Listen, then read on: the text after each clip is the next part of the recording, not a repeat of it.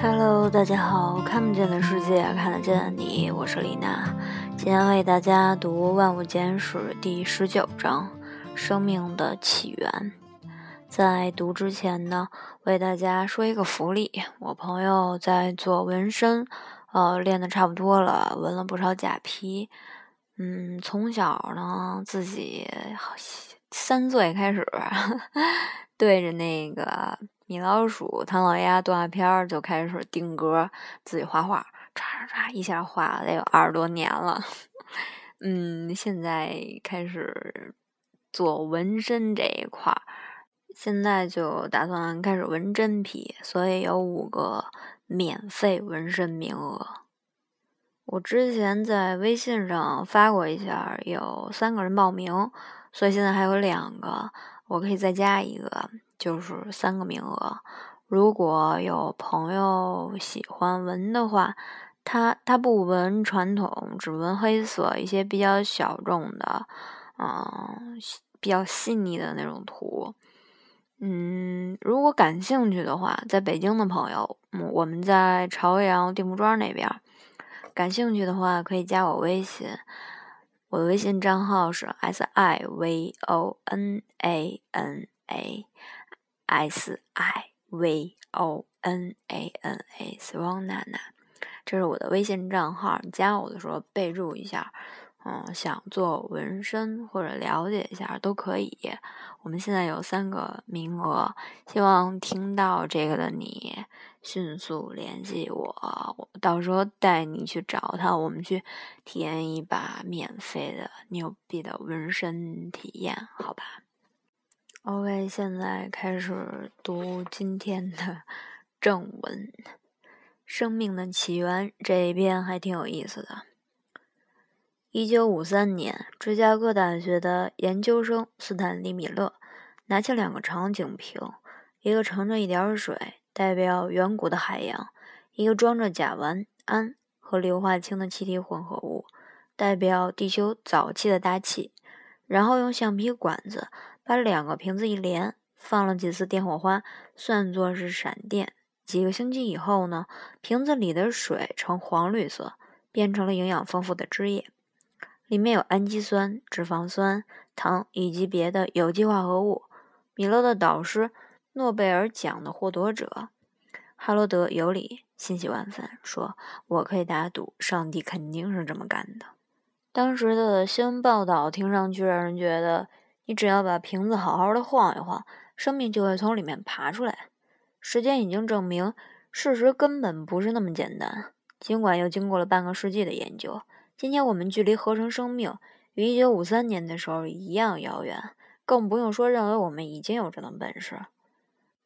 科学家们现在相当肯定，早期的大气根本不像米勒和尤里的混合气体那样已经为生命的形成做好准备，而是一种很不活泼的氮和二氧化碳的混合物。有人用这种更具挑战性的气体重新做了米勒的实验。至今只制造出一种非常原始的氨基酸。无论如何呢，其实问题不在于制造氨基酸，而问题在于蛋白质。你把氨基酸串联在一起，就得到了蛋白质。我们需要大量的蛋白质，其实谁也不大清楚。但是人体的蛋白质也许多达一百万种之多，每种都是小小的奇迹。按照任何概率法则，蛋白质不该存在。要是制造蛋白质，你得把氨基酸按照特定的顺序来排列，就像你拼写一个单词必须把字母按照特定的顺序来排列一样。问题是，那些以氨基酸字母组成的单词往往长得不得了。若是要拼出胶原蛋白这个名字，你只需要以正确的顺序排列八个字母。若要制造胶原蛋白，你就得以绝对准确的顺序排列一千零五十五个氨基酸分子。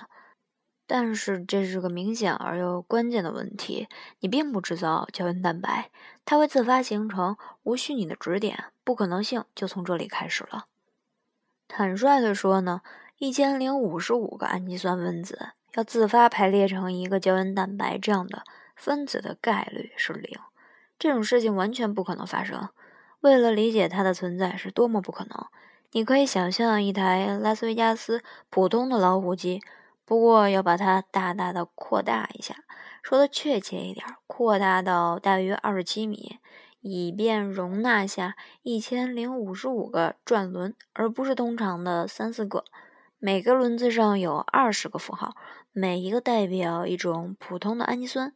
你要拉多少次把手，那一千零五十五个符号才会以合适的顺序排列起来。实际上，拉多少次都没有用。即使你把转轮的数目减少到二百个，这其实是蛋白质分子所含的氨基酸分子的比较典型的数量。所有二百个符号都按照特定的顺序来排列的概率是十的负二百六十次方。那个数字本身比宇宙里原子的总数还要大。总之呢，蛋白质是十分复杂的实体。血红蛋白只有一百四十六个氨基酸分子层，按照蛋白质的标准，只是个矮子。然而，即使那样，氨基酸的排列方式也有十的一百九十四方种可能性。因此，剑桥大学的化学家马克思·佩鲁兹花了二十三年的时间，大体上相当于一个人的职业生涯，才解开了这个谜。想要随随便便的制造哪怕是一个蛋白质分子，也似乎是极大不可能的。天文学家弗雷德·霍伊尔打了个精彩的比方，就像是一阵旋风掠过一个救火站，后面留下了一架装配完好的大型客机。然而，我们在讨论的蛋白质有几十万种，也许是一百万种。就我们所知，每一种呢又都别具一格，与众不同，对于维持你的健康和幸福必不可少。我们就从这里接着往下讨论。为了派上用场，一个蛋白质分子不但要把氨基酸分子按照合适的顺序排列起来，还要从事一种化学打者工作，把自己叠成特定的形状。即使实现了这种复杂的结构，蛋白质分子对你依然没有用处。除非它能复制自己，而蛋白质分子不会。为了达到这个目的，你需要 DNA。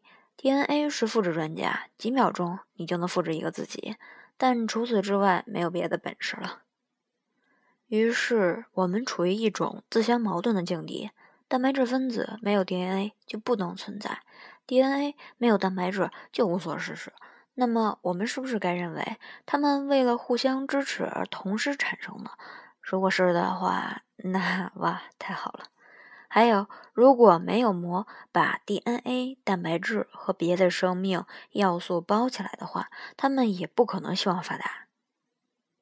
原子或分子不会独立实现生命。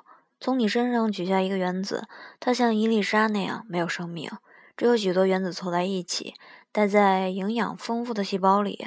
这些不同的物质才能参加令人惊叹的舞会，我们称其为生命。没有细胞，它们只是有意思的化学物质。但要是没有这些化学物质，细胞就毫无用处。正如戴维斯所说：“要是一切都需要别的一切，分子社会最初是怎么产生的？”这就好像你厨房里的各种原料不知怎的就凑到一起，自己把自己烤成了一个蛋糕。而且必要的话，这块蛋糕还会分裂，产生更多的蛋糕。所以，我们把生命称之为奇迹，这是不足为怪的。我们才开始刚刚搞个明白，这也是不足为怪的。那么，是什么促成这神奇的复杂的结构呢？哎呀，一种可能，也许它并不那么，并不那么神奇。就像乍一看来那些不可思议的蛋白质分子为例，我们假设。我们所看到的奇迹般的排列是在形成完毕以后才出现的。要是在那台大老虎机里，有的转轮可以受到控制，就像玩滚木球游戏的人可以控制几根大的有希望的木柱一样，那会怎么样？换句话说，要是蛋白质不是一下子形成的，而是慢慢的演化的，那会怎么样？请你想象一下，要是你把制造一个人的所有材料都拿来。碳、氢、氧等等和水一起放在一个容器里，然后用力摇一摇，里面就走出来一个完整的人，那将会是不可思议的。哎呀，那基本上就是霍伊尔和其他人提出的。他们认为蛋白质是一下子自发形成的，蛋白质不是，也不可能这样形成。正如理查德·道金斯在《盲人钟表匠》一书中所说，肯定有某种日积月累的选择过程，使得氨基酸聚集成块状。两三个氨基酸分子也许为了某种简单的目的联合起来，一段时间以后撞在一起，成为类似的小群体。在此过程中，发现又有了某些改进。这种与生命有关的化学反应实际上比比皆是。我们也许无法按照斯坦利·米勒和哈罗德·尤里的方式从实验室制造出来，但是宇宙干这事儿很容易。大自然里许多分子聚在一起，形成长长的链子，名叫聚合物。糖分子经常聚在一起，成为淀粉。晶体会干许多栩栩如生的事，复制呀，对环境的刺激做出反应啊，呈现复杂的图案呀。当然，它们从来不制造生命本身，但它们反复展示复杂的结构是一种自然、自发、完全可靠的事。整个宇宙里也许存在大量的生命，也许不存在，但不乏有序的自发聚合。它存在于一切的东西，从对称的雪花到土星的秀丽光环。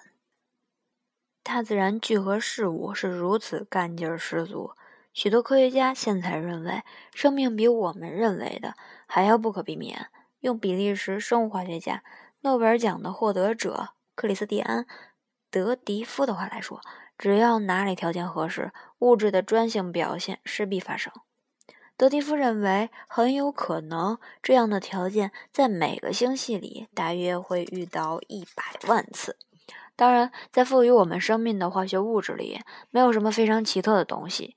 要是你想制造另外一个有生命的物体，无论是一条金鱼、一颗莴苣，还是一个人，你其实只需要四种元素：碳、氢、氧和氮，加上几种少量的东西，主要是硫、磷、钙和铁。把三十多种这类混合物放在一起，形成糖、酸和其他的基本化合物，你就可以制造出任何有生命的东西。正如道金斯所说，关于制造有生命的东西的物质，也没有什么特别的地方。有生命的东西是分子的组合，与其他一切东西没有两样。归根结底呢，生命是不可思议的，令人满意的，甚至可能是奇迹般的，但并不是完全不可能的。我们已经反复以我们自己的朴素存在证明了这一点。没错，有关生命起源的许多细节，现在依然难以解释。你在书上读到过的有关生命所必须的条件，每种情况都包括了水。从达尔文认为生命启发地小水塘，到现在最普遍认为的生命始发地冒着气泡的海洋喷气口，但他们都忽视了一个事实：把单体变成聚合体，包含了一种反应，即生物学上所谓的脱水缩合。正如一篇重要的生物学文章所说，说的也许有点令人不大舒服。研究人员一致认为，由于质量作用定律，在原始的大海里，实际上在任何含水的媒体里，这样的反应在能量方面是不大有利的。这有点像把砂糖放进一杯水里，指望它聚合成一块方糖，这不该发生。但在自然界却不知怎么发生了。这一切的化学过程到底怎么样？这个问题已经超出了本书的宗旨。我们只要知道这一点就足够了。要是你弄湿了单体，单体就不会变成聚合体。除了在制造地球上的生命的时候，情况怎么是这样发生的？为什么会这么发生，而不是那么发生？这是生物学上一个没有回答的大问题。近几十年来呢，地球科学方面有许多极其令人感到意外的发现。其中之一，发现在地球时早期就产生了生命，直到二十世纪五十年代还认为生命存在不超过六亿年。到了七十年代呢，极为大胆的人士觉得许多在二十五亿年前已经有了生命。但是如今确定的三十八点五亿年确实早得令人吃惊。地球表面是到了大约三十九亿年前才变成固体的。我们只能从这么快的速度推断，细菌级的生命在有合适的条件的行星上演化并不困难。史蒂芬·杰·伊古尔德一九九六年在《纽约时报》上说，他在别的场合也说过。我们不得不下个结论：生命一有可能就会产生，这是化学上势必会发生的事情。实际上，生命出现的太快，有的权威人士认为这肯定有什么东西帮了忙，也许是帮了大忙。关于早期生命来自太空的观点已经存在很长时间，偶尔甚至是历史生辉。早在1871年，开尔文勋爵本人在英国科学促进协会的一次会议上已经提出过这种可能性。他认为，生命的种子可能是陨石带到地球上的。但是这种看法一直不过是一种极端的观点。直到1969年9月的一个星期天，那天成千上万的澳大利亚人吃惊地听到一连串轰隆隆的声音。只见一个火球从东到西划过天空，火球发出一种古怪的咯咯声，还留下了一种气味。有的人认为像是甲基化酒精，有的人只是觉得难闻极了。火球在莫奇森上空爆炸，接着石块似雨点般的落下来，有的重达五千克以上。莫奇森是个六百人的小镇，位于墨尔本以北的古尔本峡谷。幸亏没有人受伤。那种陨石是罕见的，名字叫做碳质球粒陨石。镇上的人呢，很帮忙，捡了九十千克左右回来。这个时间真是最合适不过了。不到两个月以前呢，阿波罗十一号。刚刚回到地球，带回来一满袋子月球岩石，因此全世界的实验室都在焦急地等着要，实际上是在吵着要天外飞来的石头。人们发现莫奇森陨石的年代已经达到了四十五亿年，上面星星点点的布满着氨基酸，总共有七十四种之多，其中八种跟形成地球上的蛋白质有关。二零一一年底，在陨石坠落三十年以后。加利福尼亚的艾姆斯研究中心宣布，莫奇森陨石里还含有一系列复杂的糖，名字叫做多羟基化合物。这一类糖以前在地球之外是没有发现过的。自1969年以来，又有几块碳质球粒陨石进入了地球的轨道。有一块于2000年1月坠落在加拿大育空地区的塔基什湖附近，北美许多地方的人都亲眼目睹了那个景象。它同样证明，宇宙里实际上存在着丰富的有机化合物。现在认为，它的化星的大约百分之二十五是有机分子。要是这类陨石经常落在一个合适的地方，比如地球，你就有了生命所需要的基本元素。佩种说，即生命源自天外的理论的观点有两个问题：第一，他没有回答生命是如何产生的这个问题，只是把责任推给了别的地方；第二。连裴种说的最受人尊重的支持者，有时候也到了猜测的地步。肯定可以说，这是很轻率的。DNA 结构的两个发现者之一，弗朗西斯·克里克和他的同事莱斯利·奥格尔认为，聪明的外星人故意把生命的种子播在了地球。格里宾称这个观点处于科学地位的最边缘。换句话说，假如这个观点不是一位诺贝尔奖获得者提出的，人们会认为他简直荒唐透顶。我们已经在第三章里提到，弗雷德·霍伊尔和他的同事钱德拉·威克拉马辛格认为，他们名字为什么这么长？外层空间不但给我们带来了生命，而且带来了许多疾病，如流感和腺鼠疫。这就是进一步削弱了胚种说的影响。生命化学家很容易。驳斥那些观点。无论是什么事导致了生命的开始，那种事只发生过一次，这是生物学上最非同寻常的事实，也许是我们所知道的最不寻常的事实。凡是有过生命的东西，无论是植物还是动物，它的始发点都可以追溯到同一种原始的抽动。在极其遥远的过去，在某个时刻，有一小囊化学物质躁动了一下，于是就有了生命。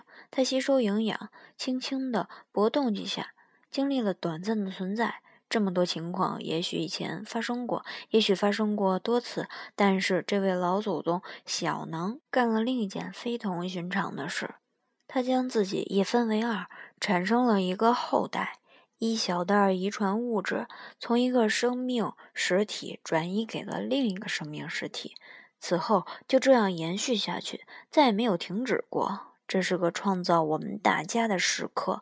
生命学家有时候将其称之为“大诞生”。无论你到世界的什么地方，无论你看到的是动物、植物、虫子，还是难以名状的东西，只要它有生命，它就会使用同一部词典，知道同一个代码。所有的生命都是一家。马特·里德利说：“我们都是同一个遗传戏法的结果。那种戏法一代一代的传下去，经历了差不多四十亿年。到了最后，你甚至可以学上一点儿人类遗传的知识，拼凑个错误百出的酵母细胞出来。真酵母细胞还会让它投入工作，仿佛它是自己的同类。在非常真实的意义上，它确实是它的同类。”生命的黎明，或者说是很像生命的东西，摆在一位友好的同位素地球化学家办公室的书架上。他的名字叫做维多利亚·贝内特。他的办公室位于堪培拉，澳大利亚国立大学的地球科学系大楼。贝内特女士是美国人，根据一个为期两年的合同，于1989年从加利福尼亚来到澳大利亚国立大学，此后一直留在那里。二零零一年底，我去拜访他的时候，他递给我一块不起眼的又重又大的石头。它由带细条纹的白色石英和一种灰绿色的、名字叫做斜灰石的材料组成。石头来自格陵兰的阿基利亚岛。一九九七年，那个岛上发现了极其古老的岩石，那种岩石的年代已达到三十八点五亿年之久。代表了迄今为止发现过的最古老的海洋沉积物。我们没有把握你手里拿着的玩意儿里面过去是不是存在微生物，你非得把它敲碎了才能搞个明白。贝内特对我说：“但是它来自过去掘到过最古老的生命的同一矿床，因此它里面很可能有过生命。无论你怎么仔细搜寻，你也找不到真正的微生物化石。”哎，任何简单的生物都会在海洋污泥变成石头的过程中被烘烤没了。要是我们把岩石敲碎，放在显微镜下仔细观看，只会看到微生物残留的化学物质——碳同位素以及一种名字叫做磷灰石的磷酸盐。二者一块表明，那块石头里过去存在过生物的小天地。至于那些生物是什么模样的，我们只能猜猜而已。贝内特说：“它很可能是最基本的生命，不过它毕竟也是生命。它活过，它繁殖过，最后就到了我们这一代。要是你打算钻进并非古老的岩石，贝内特女士无疑是这么做的。澳大利亚国立大学长期以来是个首选的去处，这很大程度上要归因于一位名字叫做比尔·康普斯顿的足智多谋的人。”他现在已经退休，但在二十世纪七十年代建立了世界第一台灵敏高清度离子显微探测器，或者以它的开头字母更亲昵的称之为“小虾”。这种仪器用来测定名字叫做锆石的微小矿石里铀的衰变率。锆石存在于除玄武岩以外的大多数岩石，寿命极长。能够挺过除阡陌以外的任何自然过程。绝绝大部分地壳已经在某个时刻滑回地球内部，但偶尔，比如澳大利亚西部和格陵兰，地质学家们会发现始终留在地表的岩石。康普斯森的仪器能以无以伦比的精确度测定这代岩石的年代。小虾的样品在地球科学系自己的车间里制造和定型。看上去是为了节省开支而用零件组装起来的，但是效果相当不错。一九八二年进行了第一次的正式测定，测定了从澳大利亚西部取回的一块迄今为止发现最古老的岩石的年代，得出的结果是四十三亿年。用崭新的技术，那么快就发现了那么重要的东西，贝内特对我说，这在当时引起了一阵轰动。他把我领进走廊，去看一眼目前的型号“小虾二号”。那是一台又大又重的不锈钢仪器，也许有三点五米长，一点五米高，坚固的像个深海探测器。来自新西兰坎特伯雷大学的鲍勃坐在前面的操纵台，目不转睛地望着荧光屏上一串串不停变化的数据。他对我说：“他从凌晨四点起一直守在那里，现在才上午九点，他要值班到中午。小虾二号一天运转二十四个小时，有那么多的岩石需要确定年代。”要是你问这两位地球化学家这工作是怎么进行的，他们会滔滔不绝地谈到丰富的同位素、离子化学程度等等。这些听上去很可爱，但是不容易搞明白。然而，简单来说呢，他们通过用一串串带电的原子轰击样品，就能测定锆石样品中铅和铀的含量的细微差别，从而精确地确定岩石的年代。鲍勃对我说：“拾掇一块锆的数据大约要花十七分钟。为了取得可靠的数据，每块锆石你得读上几十遍。实际上，这个过程似乎与分散进行有着差不多的工作量，差不多的刺激，就像去洗衣店那样。然而，鲍勃似乎很快活。实际上，从新西兰来的人似乎都很快活。地球科学系的院子是个古怪的组合。”部分是办公室，部分是实验室，部分是仪器间。过去什么东西都在里面制造。他说：“我们甚至有一名自己的吹玻璃工，不过他已经退休了。但我们仍有两名敲石头的正式工。”他发现我脸上露出有点吃惊的神色。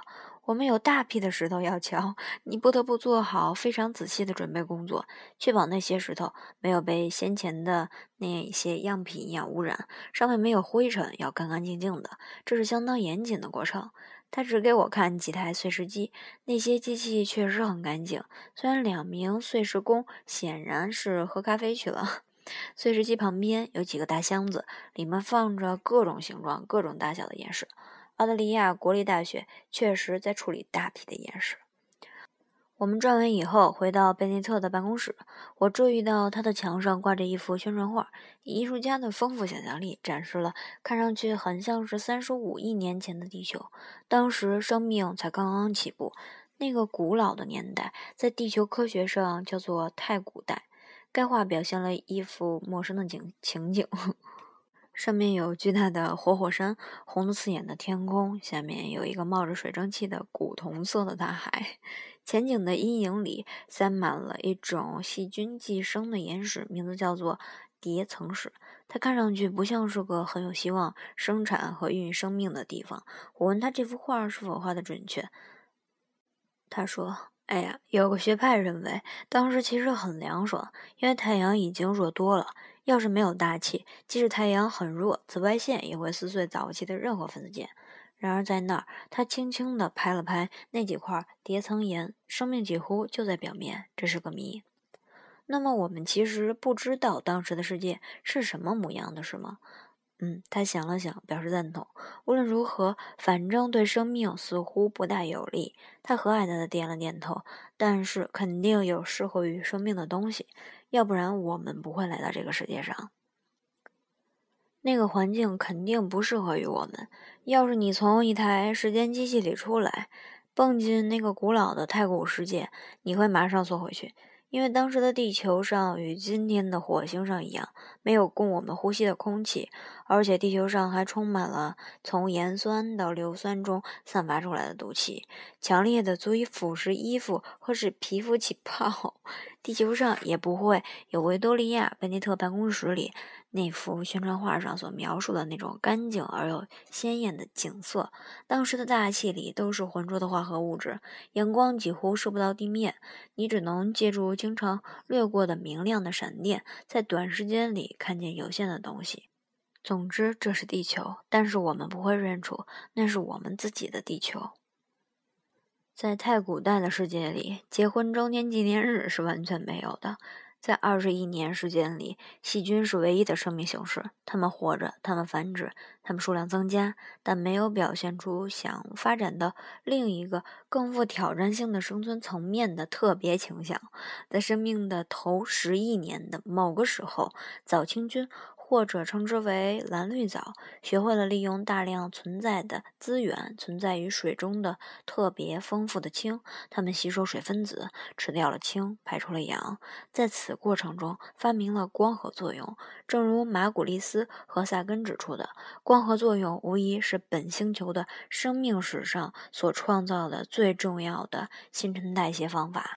光合作用是由细菌而不是由植物发明的。随着藻青菌的增多，世界开始充满 OR，发现氧是有毒的微生物深感吃惊。而在那个年代，那种微生物比比皆是。在一个厌氧的世界里，氧是剧毒的。我们的白血球实际上就是用氧来杀死入侵的细菌。氧从根本上说是很毒的。我们听了往往会大吃一惊，因为许多人觉得呼吸氧是很舒服的事。但那只是我们已经逐步进化到了能利用氧。对于别的东西来说，它是一种可怕的东西。它使黄油变质，使铁生锈，连我们对氧的耐受力也是有限度的。我们细胞里的氧气浓度只有大气里的大约十分之一。会利用氧的细菌有两个优势：氧能提高产生能量的效率，它打垮了与之竞争的微生物。有的撤退到厌氧而泥泞的沼泽和湖底世界里，有的也照此办理，但后来又移居到了你和我这样有消化力的地方。有相当数量这类原始实体，此时此刻就生活在你的体内，哪怕厌恶一丁点儿的偶尔，它都会在你的体内帮你消化你的食物。还有无数的其他细菌没有适应能力，最后死亡了。早清军逃跑并取得了成功。起初，它们所产生的额外的氧没有聚集在大气里，而与铁化合成了氧化铁，沉入了原始的海底。有几百万年的时间，世界真的生锈了。这个现象由条形铁矿生动地记录了下来。今天却为世界提供了那么铁矿石。在几千万年的时间里发生的事情比这多不了多少。要是你回到那个远古代初期的世界，你发现不了很多迹象，说明地球上未来的生命是很有前途的。也许你在这里和那里隐蔽的水塘里会遇上薄薄的一层有生命的浮渣，或者在海边的岩石上会看到一层亮闪闪的绿色和褐色的东西，但除此之外，生命依然毫无踪影。但是，大约在三十五亿在三十五亿年以前，更加坚强的东西变得显而易见。只要哪里的海水很浅，可见的结构就开始展现。在藻青菌完成惯常的化学过程的那儿，它们开始带有点粘性。那个粘性粘住了微小的灰尘和沙粒，一起形成了有点古怪而又坚固的结构——潜水里的叠层岩。维多利亚贝内特办公室墙上挂的画里就是这类东西。叠层石有各种形状、各种大小。叠层石有时候看上去像是巨大的花椰菜，海绵宝宝里面的花椰菜；有时候又像毛茸茸的地垫儿。有时候叠层石呈圆柱状，戳出水面几十米，偶尔高达一百米。从各种表面形式来看，叠层石都是一种有生命的岩石。叠层岩代表了世界上第一个合作项目。有的种类的原始生物就生活在表面，有的就生活在下面。一方利用了另一方的创造的条件，世界有了第一个生态系统。多少年来，科学家是从化石结构了解叠层石的。但是在1961年，他们在遥远的澳大利亚西北海岸的沙克湾发现了一个有生命的叠层石社会，着实吃了一惊。这完全是出乎意料的事，太出乎意料了。因此，科学家们实际上过了几年才充分意识到自己的发现。然而，今天沙克湾成了一个旅游胜地，至少是一个不着边际的地方，有可能成为那种旅游胜地。用木板架成的人行道伸进了海湾，游客们可以在水的上方漫步，好好看一眼叠层石就在水面之下，静静的呼吸。叠层石没有光泽，灰色，看上去很像大团的牛屎。但是望着地球上三十五亿年前留下的生物，这是个令人眼花缭乱的时刻。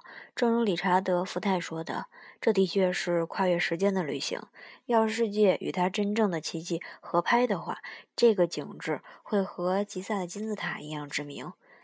虽然你根本不会去，但这些晦暗的岩石上充满了生命。据估计，每平方米岩石上生活着三十六亿个微生物。要是你看得仔细的话，你有时候能看到一串串的小气泡冒出水面，那是它们在释放氧气。在二十一年的时间里，这种小小的努力使地球大气里的氧增加到了百分之二十，为生命史的下一章，也是更复杂的一章，铺平了道路。据认为，沙克湾里的叠层石也许是地球上进化最慢的生物，也肯定是现在最稀有的生物之一。在为更复杂的生命形式创造好条件之后，它们接着几乎在那里都被别的生物挤出局，而那些别的生物的存在，恰恰是它们使之成为可能。生命为什么花了很长时间才复杂起来？原因之一是世界不得不等待，直到简单的生物已经在大气里充入足够的氧。生物们不会鼓起劲儿来干活，福泰说，花了大约二十亿年，即大约百分之四十的地球历史。大气里的氧的浓度在大地上达到现在的水平，但是，一旦条件成熟，显然是在突然之间，一种崭新的细胞出现了。那细胞里含有一个核和几个别的部分，统称为细胞器。据认为，该过程始于某个行为草率的、敢于冒冒险的细菌，它不是受到了侵犯，就是被别的细菌俘虏了。结果，双方都感到很满意。据认为，那个被俘虏的细菌变成了一个线粒体。这种线粒体入侵，使得复杂生命的出现成为可能。线粒体支配着氧上食物中的能量。没有这种很有用处的戏法，今天地球上的生命不过是生活在污泥里的一大堆简单的微生物。线粒体极小，一粒沙子的空间里可以装上十亿个线粒体，而且老是肚子饿。你吸收的营养到头来都为了线粒体。要是没有线粒体，我们两分钟也活不到。然而，即使过了十亿年，线粒体的表现显示，他们似乎依然认为我们之间的问题有可能解决不了。他们保持了自己的 DNA、RNA 和核蛋白体。他们与寄主细胞在不同的时候繁殖。他们看上去像细菌，像细菌那样分裂。有时候对抗菌素做出细菌会做出的那种反应，他们甚至不说寄主细胞说的那种基因语言。总之，他们老是把行李准备停当，就好像你家来了个陌生人，而这个陌生人已经在你的家里住了十亿年。新的种类的细胞被称之为真核细胞，与之相对的旧的种类的细胞类的细胞被称之为原核细胞。它们似乎突然出现在化石记录里。已知的最古老的真核细胞，即所谓的卷曲藻，是一九九二年在密西根的铁沉积物中发现的。这种化石只发现过一次，接着在五亿年中杳无踪影。地球已经朝着真正有意思的行星迈出了第一步。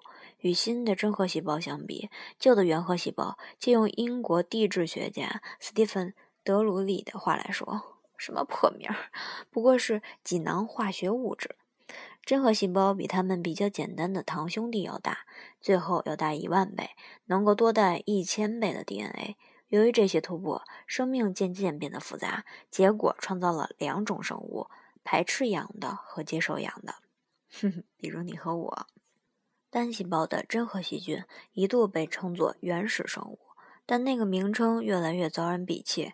今天，它们通常被叫做原生生物。与之前的细菌相比，原生生物在模式上和复杂程度上都是个奇迹。简单的变形虫只有一个细胞大，除了生存没有别的雄心壮志，但在它的 DNA 中包含着四亿条遗传信息，正如卡尔·萨根指出的，足以写出八十本五五百页的书。最后，真核细胞学会了一种更加独特的把戏，这花去了很长的时间，十一年左右。但他们一旦成为专家，那还是个挺不错的把戏。他们学会了结合在一起，形成复杂的多细胞生物。由于这项新的发明，像我们这样大而复杂、可见的实体终于成为了可能。地球这颗行星已经准备好进入下一个雄心勃勃的阶段，但是在为此感到过分激动之前，应该记住，我们将会看到世界仍然是小生物的世界。今天就到这里，晚安，下周见。